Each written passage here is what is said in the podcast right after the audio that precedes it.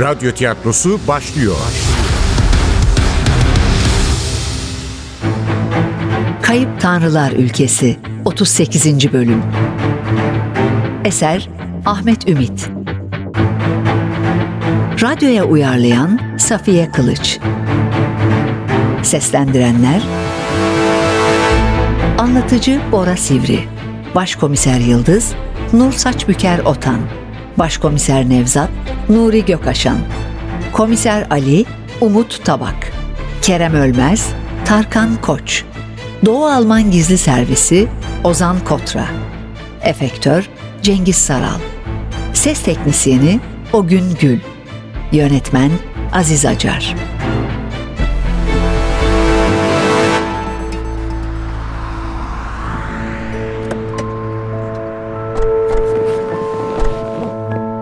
Teşekkür ederim Nevzat Bey. Zahmet oluyor. Şu bey lafını kaldırsak aynı ekipteyiz. Artık sen de aileden sayılırsın. Tamam. Tamam. Siz de bana Yıldız deyin o zaman. Ee, siz derken ikiniz demek istedim. Anladığım kadarıyla katil hala yakalanmamış öyle mi? Yakalanmamış olduğunu sanıyorum. Henüz katili tam olarak saptayabilmiş değiliz. Ama tahmin ettiğim biri var. Bir kan tahlili bekliyorum. O zaman emin olacağım. Sanıyorum diyorsun ama bence katilin kim olduğundan eminsin. Yoksa Berlin'den kalkıp buraya kadar gelmezdin. Sadece henüz kanıtlayamıyorsun. Tam olarak öyle başkomiserim. O yüzden Kerem Ölmez'in ciddi bir tehdit altında olduğunu düşünüyorum. Babası ve oğlu aynı katil tarafından öldürüldü. Ve katil muhtemelen Kerem Ölmez'in bir başka kadından doğma oğlu. Miras meselesi mi? Sayılır. Ama katil mal mülk peşinde değil. Sevgisini adil paylaştırmadığı için kızıyor babasına. Bir tür kıskançlıkla diyebiliriz. Ama daha karışık. Psikolojik bozuklukları var. Bir saplantı. Katil kendini Zeus zannediyor. Bildiğimiz Zeus mu? Evet, ta kendisi. Aslında Zeus olmak için öldürüyor. Dedesini bu yüzden katletti. Çünkü onun Uranos olduğuna inanıyor. Babasını ise Kronos olarak görüyor. Arabayı kullanmakta olan komiser Ali'nin kaşları çatıldı. Söylenenlerden hiçbir şey anlamamıştı. Ama Nevzat tahmin etmekte gecikmedi. Yani dedesinin cinsel organını mı kesti? Mitolojiyi biliyorsun başkomiserim. Evet, katil dediğin gibi yaptı. Kronos'u da öldürecekti. Ama fırsat bulamadı. Çünkü onu engelleyecek insanlar çıktı yoluna. Bu durumda Kronos dediğin şahıs telefonuna ulaşılmayan Kerem Ölmez mi oluyor? Yani katilin babası İsterseniz başından anlatayım olanları. Böylece daha kolay anlaşılır. Pardon pardon öyle bodoslamadan daldık haklısın. Baştan anlatırsan daha iyi olacak. İçinde oldukları otomobil İzmir yoluna çıkarken Yıldız başladı anlatmaya. Cinayetlere neden olan olaylar Berlin duvarı yıkılmadan önce uzanıyor. Ölmez ailesi Almanya'ya çalışmaya giden ilk işçilerin arasında yer alıyor. Ama ailenin ilginç bir geçmişi var. Büyük büyük babaları Pergamon altarının kazılarına katılan ilk işçilerin arasındaymış. Şu Berlin'e götürülen sunaktan mı bahsediyoruz? Dünyanın 8. harikası olan anıttan. Vallahi bravo başkomiserim. Arkeoloji bilginiz müthiş. Çocukluğumda gelmiştik Bergama'ya. Benim valide tarihe çok meraklıydı. Daha sonra da birkaç kez tek başıma geldim. Pergamon antik kentine. Müthiş bir yer. Ben de gelmiştim. Gerçekten olağanüstü bir şehir. Ama Pergamon altarı da muhteşem. Ne yazık ki yapıldığı yerde sergilenemiyor. Öyle. Evet, Ölmez ailesini anlatıyordum. Büyük büyük babaları Pehlivan Efendi, Pergamon'daki kazıyı yapan Karl Humman'la birlikte çalışmış.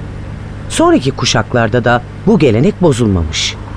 Ailenin erkekleri yıllarca antik kentin ortaya çıkarılmasında görev almışlar. Öyle ki Ölmez ailesi kendilerini antik kentin bir parçası gibi görmeye başlamış.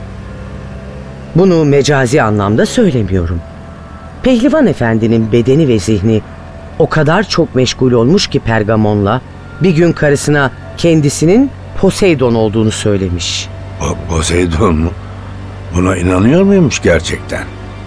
İnanmak değil başkomiserim. Öyle hissediyormuş. Bir tür hastalık. Grandios paranoya diyorlar. Megalomaninin ileri evresi. Üstelik genetik olabiliyormuş. Yaklaşık 100 yıl sonra torununun torunlarından Kerem Ölmez de kendini Kronos zannetmeye başlamış. Evet. Hiç şaşırmayın. Adam ilaç tedavisi görüyor. O zaman katilin kendini Zeus sanması da normal. Demek ki ailede var bu hastalık. Vay canına. Antik bir şehir bir ailenin hayatını nasıl değiştirmiş? Gerçekten tuhaf. Ama pehlivan dedenin hastalığı ailenin öteki erkeklerinin kazıda çalışmasına engel olmamış. Çünkü para kazanıyorlarmış. Elbette ülkedeki ekonomik koşullar onları da etkiliyormuş. 1960'larda Almanya Türkiye'den işçi alımına başlayınca Ölmez ailesinden iki kardeş öldürülen Orhan'la abi Recep çoluk çocuk Berlin'e gelmişler. Kerem Ölmez işte bu Orhan'ın oğlu. Orhan da zamanında Pergamon kazılarına katılmış. Çocuk olmasına rağmen Kerem de babasıyla antik kente gidiyormuş çalışmaya. Babası oğlunun arkeolog olmasını istemiş. Kerem'in de aklındaki buymuş zaten. Fakat Almanya'daki yabancı çocuklara fırsat eşitliği sağlanmaması mı diyelim, şansının yaver gitmemesi mi? Sonuçta Kerem arkeolog değil. Berlin'deki Mısır Uygarlıkları Müzesi'nde bekçi olabilmiş. Fakat aklı Pergamon'da olduğu için sık sık duvarın öteki yakasına Doğu Berlin'e geçiyor, Zeus altarını ziyaret ediyormuş. Çünkü müzedeyken kendini vatanında hissediyormuş. Neyse işte. Bu arada Munise Hanım'la evlenmiş. Hüseyin adında da bir oğlu olmuş. Ancak altarı görme tutkusundan asla vazgeçmemiş. İşte o Pergamon Müzesi ziyaretlerinden birinde Nina Brückner'le tanışmış. Nina kendisi gibi bir müze görevlisiymiş. Kerem'in Bergamalı olduğunu, ailesinin yıllardır kazılarda çalıştığını öğrenen genç kadın etkilenmiş. Aralarında önce arkadaşlık başlamış. Ardından sevgili olmuşlar. Başlarda Kerem bunun geçici bir ilişki olduğunu düşünerek evli olduğunu saklamış. Bir süre sonra Doğu Berlin'e gelmeyi bırakırım. Olur biter diye düşünüyormuş. Fakat ne Pergamon altarından ne de Nina'dan vazgeçebilmiş. Daha da beteri Nina hamile kalmış ve ona bir kız doğurmuş. Bebeğe melek adını koymuşlar. Böylece Kerem'in iki farklı karısından birer çocuğu olmuş. Bu tuhaf durum adamı çok rahatsız etmemiş olacak ki iki eşli olarak yaşamayı sürdürmüş. Birkaç yıl sonra 1981'de iki ayrı karısından iki ayrı oğlu dünyaya gelmiş. Munise'den doğana dedesinin ismi Cemal'i, Nina'dan doğana ise Zeus'tan esinlenerek Kartal ismini vermiş. Ömrünün önemli bir kısmı Pergamon altarında yani Zeus'un yeryüzündeki sarayında geçiren Nina da Türk sevgilisi gibi baş tanrıya hayranmış. Ve anlaşılan oğlunun Zeus'un simgesi olan Kartal adıyla çağrılmasından hiç rahatsızlık duymamış. Eğer Kerem ömrünün sonuna kadar oğlu Kartal'ın yanında kalsaymış, belki de bu hiç sıkıntı yaratmayacakmış. Ama ne yazık ki öyle olmamış.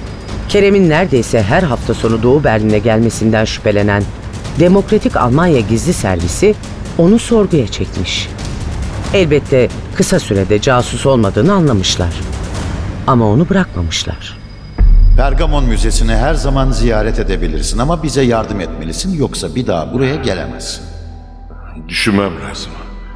Bir dahaki gelişimde kararımı açıklarım. Kerem gizli servisten paçayı sıyırınca apar topar Batı Berlin'e dönmüş. Ama bu kez de Batı Berlin polisi sorgulamış onu. Senden ne istiyorlar? Sana ne teklif ettiler diye sıkıştırmışlar. Olanı biteni anlatmış. İnanmışlar Kerem'e. Fakat onlar da Stasi'nin teklifini kabul etmelisin. Gerçekte ise bizim için çalışırsın demişler. Kendini casuslar savaşının ortasında bulan Kerem paniklemiş. Ve bir daha Doğu Berlin'e gitmemiş. Evet, biricik aşkı Nina'yı, iki çocuğunu ve Pergamon altarını silip atmış gönlünden. herif. İnsan çocuklarından nasıl vazgeçer be? Gülümsedi Yıldız. Babası da çok sinirlenince böyle ağız dolusu "Ş- derdi.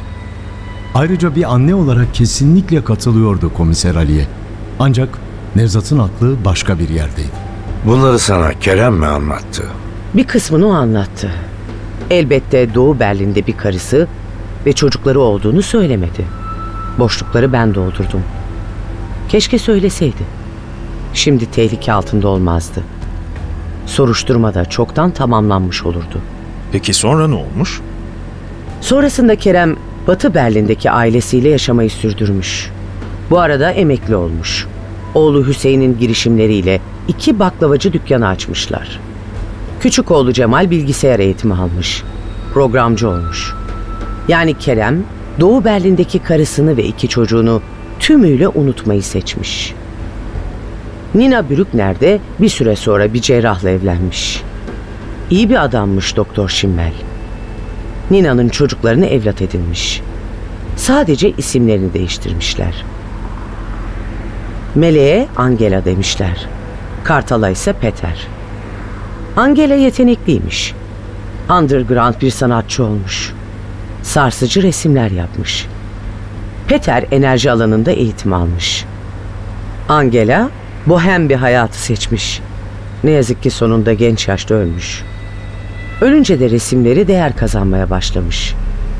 Nina ve doktor kocası da vefat ettiğinden bütün servet Peter'e kalmış. Peter de Derbilitz adında bir enerji şirketi kurmuş.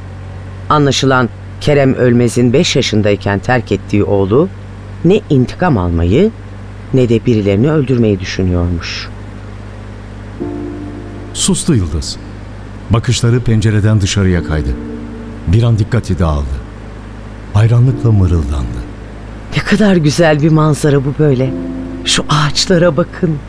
Şu suyun rengine. Zeytinliklerle kaplı küçük tepelerin yumuşak bir eğimle denize indiği doğaya baktı Nevzat. Gerçekten çok güzel. Yazın ayrı bir havası var, kışın ayrı. Sonbaharı da güzeldir. Baharı söylemiyorum bile. Ne zaman öldürmeye başlamış Peter? Bir kırılma noktası olmalı. Kesin konuşmak zor. Ama tahmini bir şeyler söyleyebilirim. Öncelikle duvarın yıkılmasından bahsetmeliyiz. Çünkü duvarın yıkılmasıyla birlikte Peter'in hayatı bir kez daha değişmiş. Doğudaki pek çok Almanın aksine Peter Schimmel zengin olmuş. Daha da önemlisi istediklerini gerçekleştirmiş bir adam olarak kendini çok iyi hissetmeye başlamış. Sanırım o özgüvenle çocukken onları bırakıp giden babasını bağışlamış. Ya da bağışladığını zannetmiş. Kendinden o kadar eminmiş ki Kerem Ölmez'in adresini öğrenmiş. Hakkında bilgi sahibi olmuş. Ama gidip kendini tanıtmamış. Uzaktan izlemeyi tercih etmiş. Orada kalsa iyiymiş. Ama Cemal'i yani üvey kardeşini işe almış. Böylece babasıyla biraz daha yakınlaşmış. Kardeşi Cemal'i de sevmeye başlamış. Çünkü Cemal de bambaşka nedenlerle olsa bile onun gibi ailenin dışına itilmiş bir çocukmuş. Cemal eşcinsel olduğu için Ölmez ailesi onu reddetmiş. Cemal de ressamdı Nevzat. Pergamon altarının üzerindeki heykellerin resmini yapmak istiyordu. İşin tuhafı bunu ona öneren Peter, Pergamon altarının duvarlarını süsleyen kabartmalardaki tanrılara, titanlara ve devlere aile bireylerinin yüzünü vermesini söylemiş. Cemal de bu fikre dayanarak Zeus'a kendi yüzünü vermiş. Kırılma dedin ya, sanırım o iş tam bu noktada gerçekleşmiş. Peter'in Zeus'un resmini gördüğü anda. Çünkü Kerem Ölmez, Peter daha küçük bir çocukken oğluna Zeus'u sevdirmiş. Öyle ki Kartal daha o zamanlar isminden de yola çıkarak kendini Zeus olarak görmeye başlamış. Ama kendi yüzünün olması gereken yerde Cemal'i görünce çocukken geçirdiği travmayı yeniden yaşamış. Yani öyle olduğunu düşünüyorum. O terk edilme duygusunun bütün ruhunu sardığını sanıyorum. İşte o anda pehlivan dedesinde ve babası Kerem Ölmez'de olan hastalık onda da nüksetmiş olmalı. Hastalıktan sonraki ruh halini ise ancak psikiyatristler açıklayabilir. Ben sadece yaptıklarını sıralayabilirim.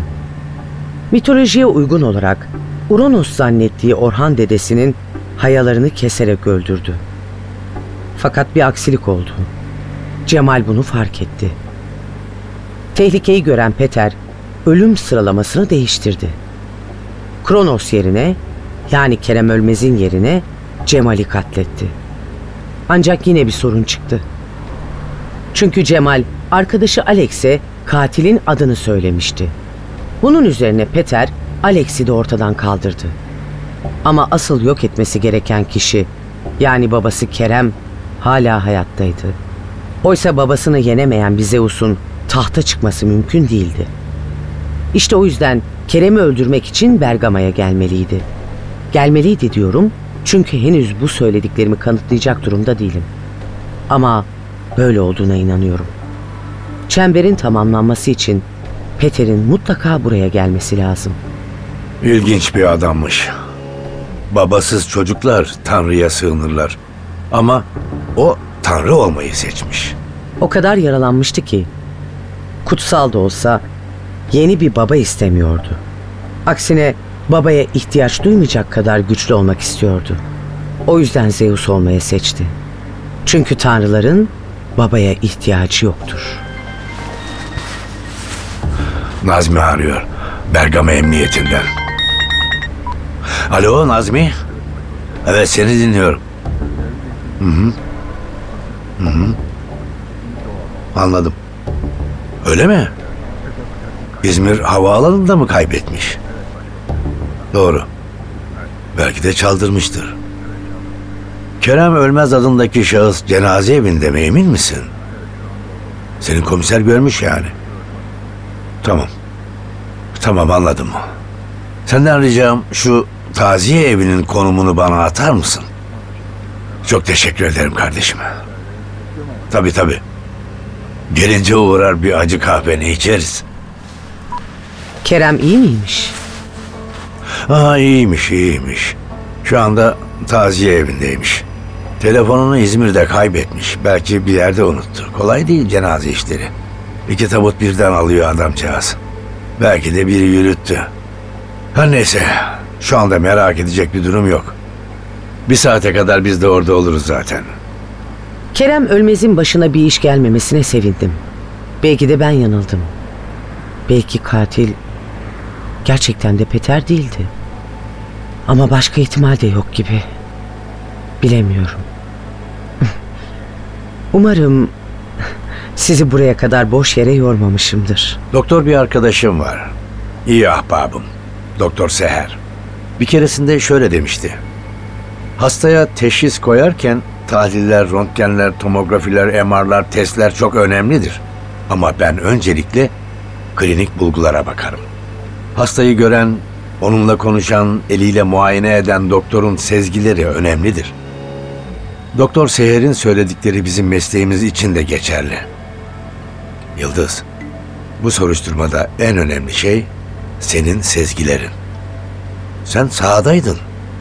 Cinayet mahallerine gittin, kurbanları gördün, zanlılarla konuştun, delil topladın, ipucu peşinde koştun. Bütün bu serüven boyunca bir fikir oluşturdun. Elbette yanılabilirsin, elbette hata yapabilirsin. Ayrıntıları gözden kaçırabilirsin, olabilir. Zaten yakında hakikati öğreneceğiz. Ama senin kanaatin çok önemli. Umarım haklı çıkarsınız başkomiserim. Yoksa bizim müdür Berlin'e sokmaz beni. Aman sokmazsa sokmasın. Belki o zaman İstanbul Cinayet Büro'da bir yer açarsınız bana. Niye olmasın? Ama yanıldığını sanmam. Bize gelince asla boşa yorulmadık. Ne güzel sayende antik Pergamon'u bir daha göreceğiz işte. Bir daha patlıcan çığırtma yeriz. Şahane yaparlar Bergama'da.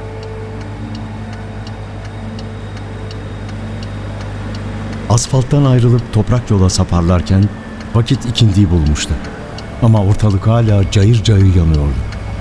İçinde bulundukları otomobil sarsılarak ilerlemeye başlayınca hızı kesti komiser Ali. Önce hafifçe araladı, kuru sıcakla birlikte enfes bir kekik kokusu doldu arabanın içine.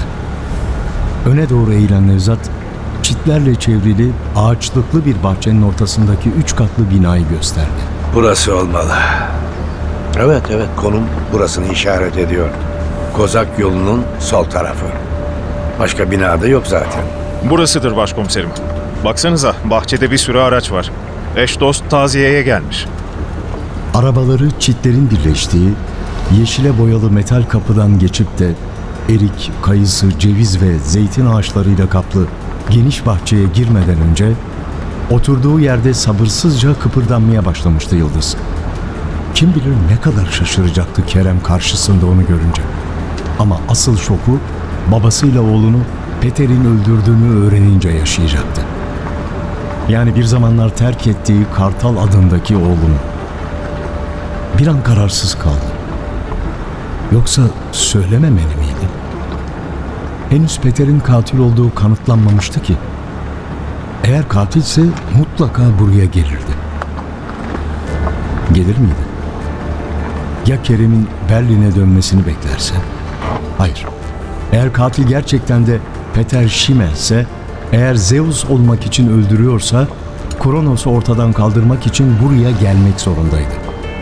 Şimdi arkalarında kalmıştı ama az önce Bergama'ya girerken bütün ihtişamıyla tepeden onlara bakan antik kenti, güneşin bal rengi ışıklarının altında parlayan Trajanus Tapınağı'nın beyaz mermerlerini getirdi gözlerinin önüne.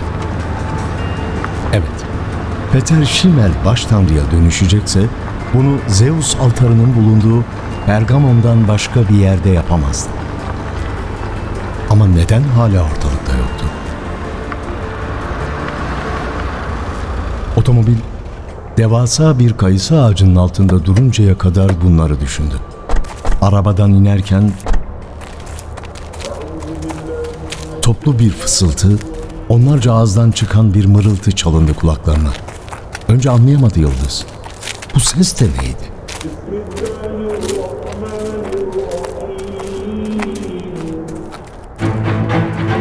Kayıp Tanrılar Ülkesi.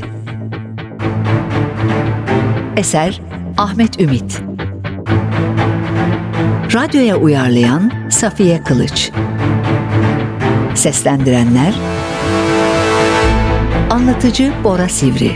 Başkomiser Yıldız Nur Saçbüker Otan Başkomiser Nevzat Nuri Gökaşan Komiser Ali Umut Tabak Kerem Ölmez Tarkan Koç Doğu Alman Gizli Servisi Ozan Kotra Efektör Cengiz Saral Ses Teknisyeni Ogün Gül Yönetmen Aziz Acar